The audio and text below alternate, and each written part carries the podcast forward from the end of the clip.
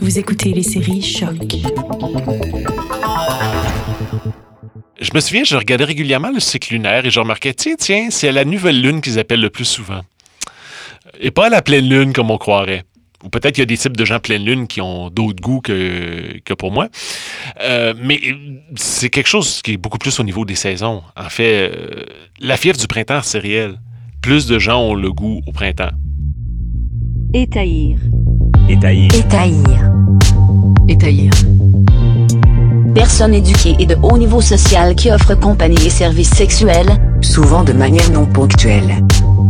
Étaïr. Étaïr. Marcel, épisode 4.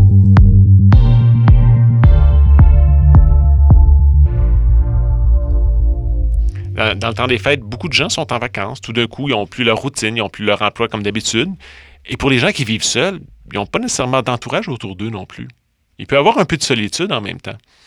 Donc, c'est à ces moments-là que je dirais qu'on on est plus sollicité qu'à d'autres. Mais il peut y avoir des gens qui ont le goût régulièrement et qui, pendant une certaine période, euh, si leurs revenus sont là, qu'ils ont autre chose, appellent par-ci, appellent par-là, appellent à nouveau. Mais généralement, oui, c'est euh, c'est le soir, c'est la fin de semaine. C'est les moments où, généralement, quand on travaille dans l'industrie du, du divertissement, on sait qu'on va travailler. Rarement aux heures de bureau.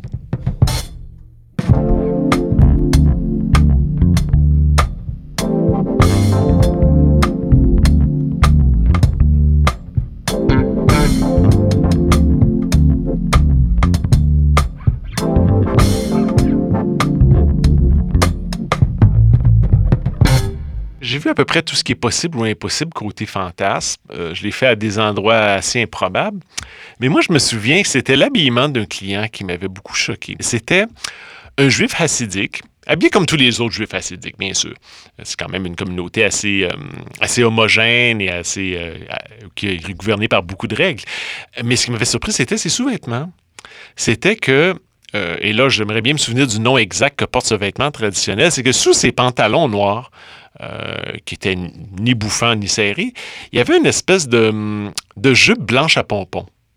Talit katan ou petit talit, est une version sous-vêtement du talit, châle en laine à quatre coins, propre au judaïsme, et dont chaque coin est, en vertu de la prescription biblique, pourvu de franges, aussi appelées tzitzit.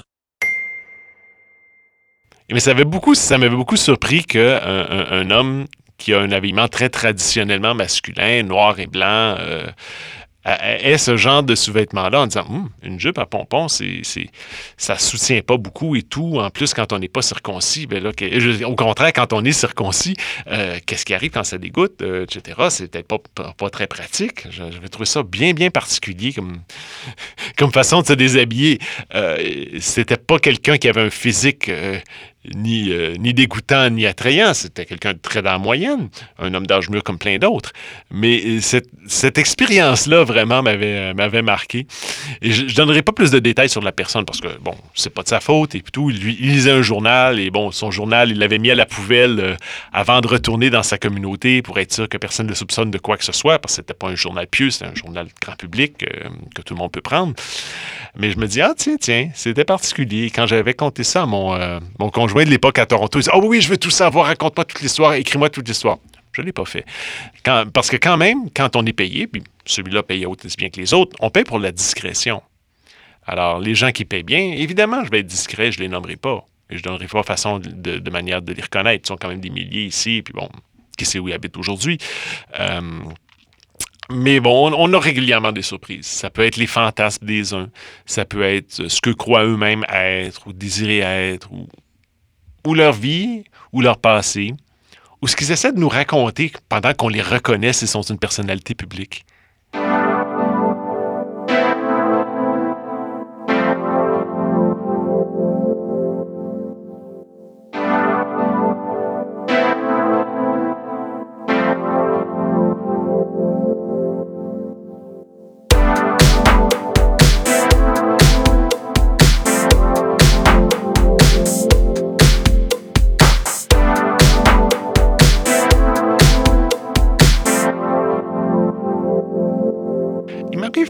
D'avoir euh, une certaine forme d'attachement pour les clients. Évidemment, comme j'aime vivre de manière assez professionnelle, j'aime quand même faire une distinction claire entre le plaisir personnel et le plaisir professionnel. Ça peut être physiquement du plaisir quand même. Ça peut je veux dire, il y a des fois où vraiment, euh, j'étais au lit et on faisait la chose euh, sans arrêt pendant un bon 45 minutes.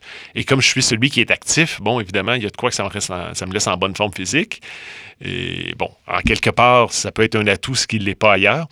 Évidemment, sexologie, on va dire attention, l'éjaculation retardée, ça peut être un problème quand ça fait souffrir.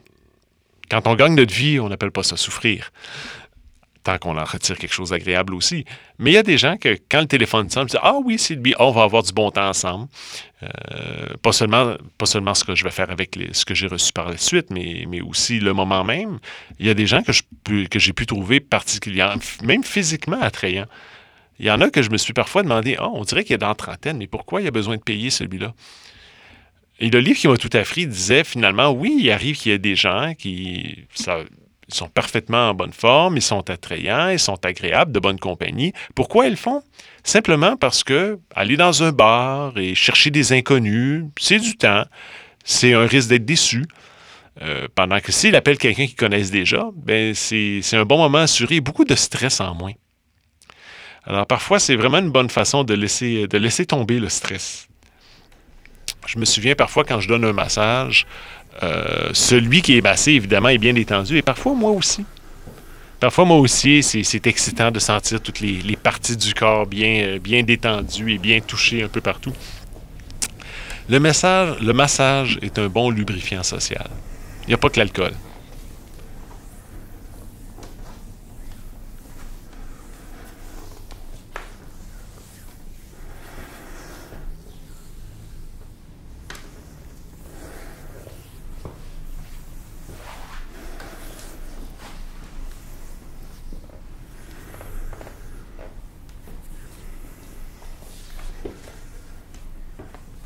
ce que j'ai remarqué, c'est que il y a ce qu'on appelle des mauvais clients. Il y a des gens qui ne respectent pas nos limites. Il y a des gens qui refusent de payer le prix sur lequel on s'est entendu d'avance. Il y a des gens qui croient qu'ils ont droit à plus de temps que ce pourquoi ils payent.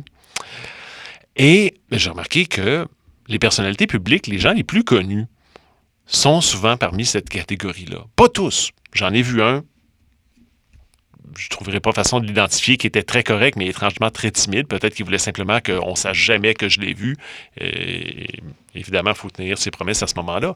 Mais souvent, quand on est une personnalité connue, une vedette, on reçoit des cadeaux de toutes parts. On n'a pas à payer pour bon nombre de choses. Le fait d'être quelque part et d'être pris en photo et d'être connu comme utilisant un produit à un endroit, c'est une forme de publicité. Ça aide la personne qui offre le cadeau.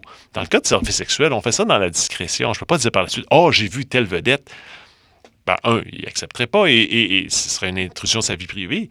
Et deux, justement, comme c'est la vie privée, ça regarde pratiquement personne. Mais quand on est euh, habitué de recevoir des cadeaux de toutes parts, euh, qu'on soit riche ou pauvre, quand il faut payer pour quelque chose, on est un peu moins enclin à utiliser, puis on a un peu moins de plaisir je me souviens d'un, par exemple, je me souviens, c'est un, francophone, il est décédé aujourd'hui, mais c'est quelqu'un bien connu, francophone, qui m'appelait et qui s'amusait comme ça à parler avec moi en anglais au téléphone, à donner un faux nom, malgré que par la voix même, je savais qui c'était. Sur place, c'était clair, c'est quelqu'un qui était connu comme gay aussi, alors ça ne me surprenait pas particulièrement.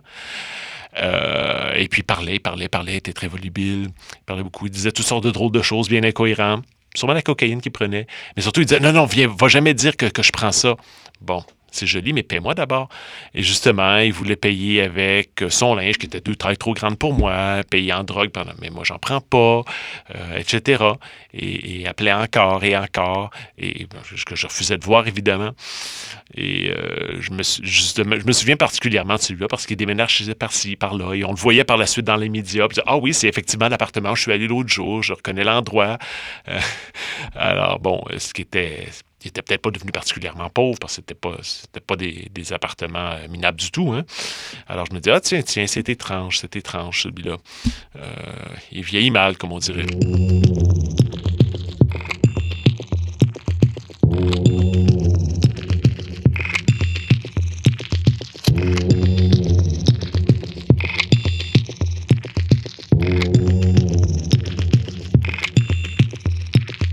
Il y a des lois qui nous mettent beaucoup de bâtons dans les roues. On est encore, ou même à nouveau, criminalisé.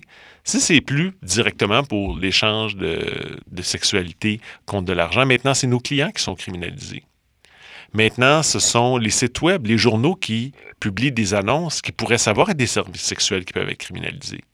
L'éditeur de journaux bien connus, si on découvre que j'y passe des annonces et que j'y offre des services sexuels, risque la prison. C'est pas le genre de monde qu'on veut voir. C'est un monde de compréhension, un monde de compassion, où le respect mutuel compte plus que des lois écrites pour protéger un groupe, mais qui en fait en criminalise un autre.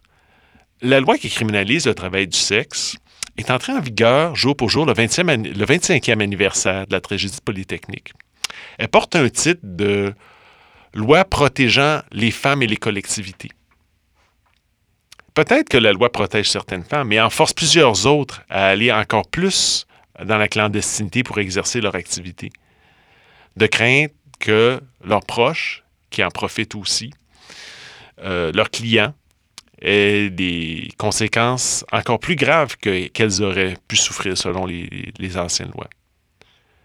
J'aimerais voir un monde où les gouvernements s'ouvriraient à la réalité du travail du sexe en disant, comme les soins de santé, ça répond à un besoin de bien-être, un besoin de plaisir, un besoin d'équilibre. Il faut arrêter de pénaliser les gens qui sont respectueux et de croire que tous les clients sont des abuseurs. Les clients ne sont pas forcément des abuseurs potentiels. Ce sont des gens qui ont des besoins, des sensibilités aussi, qui n'osent pas nécessairement en parler à n'importe qui.